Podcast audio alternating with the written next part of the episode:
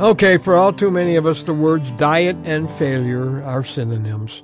I guess that's why Weight Watchers was born and others like it. I mean, there are a lot of people who have never lost weight or at least been able to keep it off, and suddenly the word diet became synonymous with success.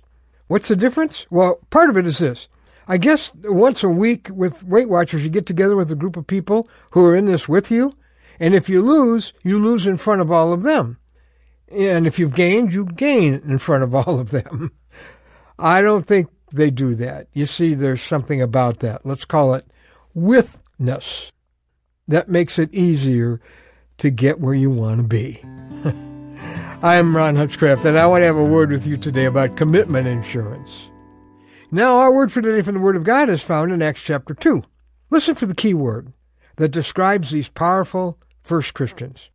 They devoted themselves to the apostles' teaching and to the fellowship, to the breaking of bread, and to prayer. All the believers were together and had everything in common, selling their possessions and goods. They gave to anyone as he had need. Every day they continued to meet together in the temple courts. They broke bread in their homes and ate together with glad and sincere hearts, praising God, enjoying the favor of all the people. Now listen to the power they had. And the Lord added to their number daily those who were being saved. Now you probably noticed the word that was repeated three times. It's the word together. They were growing, serving, praying together, and it was powerful. Apparently it was magnetic. I believe the early Christians had learned the power of accountability. Just like that Weight Watchers plan, people who are keeping me true to my commitment cheering for my success, and caring when I fail. Except the issues here are much larger than weight could ever be. The issue is like, will I keep the commitments I have made to my Lord about getting into His Word, about conquering that enslaving sin? I want to beat it.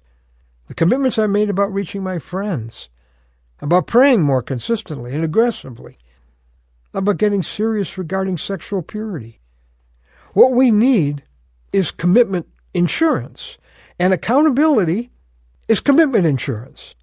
It could well be that right now you need to surround yourself with some people who will help you stay on course, who care if you do, and who will pray for you, who will pull you back to your commitment if you get very far astray.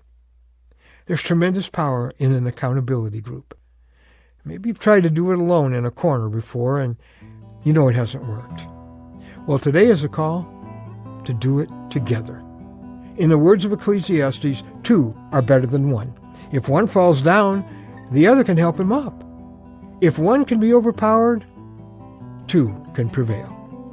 Look, it's just too easy to make a commitment and then just kind of drift off quietly.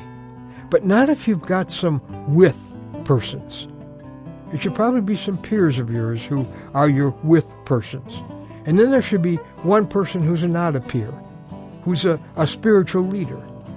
And you tell them your commitments and you say, help me stay true to these. Box yourself in. Put yourself on the line for your commitments to Christ. The ones you really do want to keep in your heart. If you're tired of the ups and downs of spiritual inconsistency, you're hungry for a Christian lifestyle instead of just Christian binges, will take out some commitment insurance. Some brothers or sisters who will help you uh, weigh in regularly.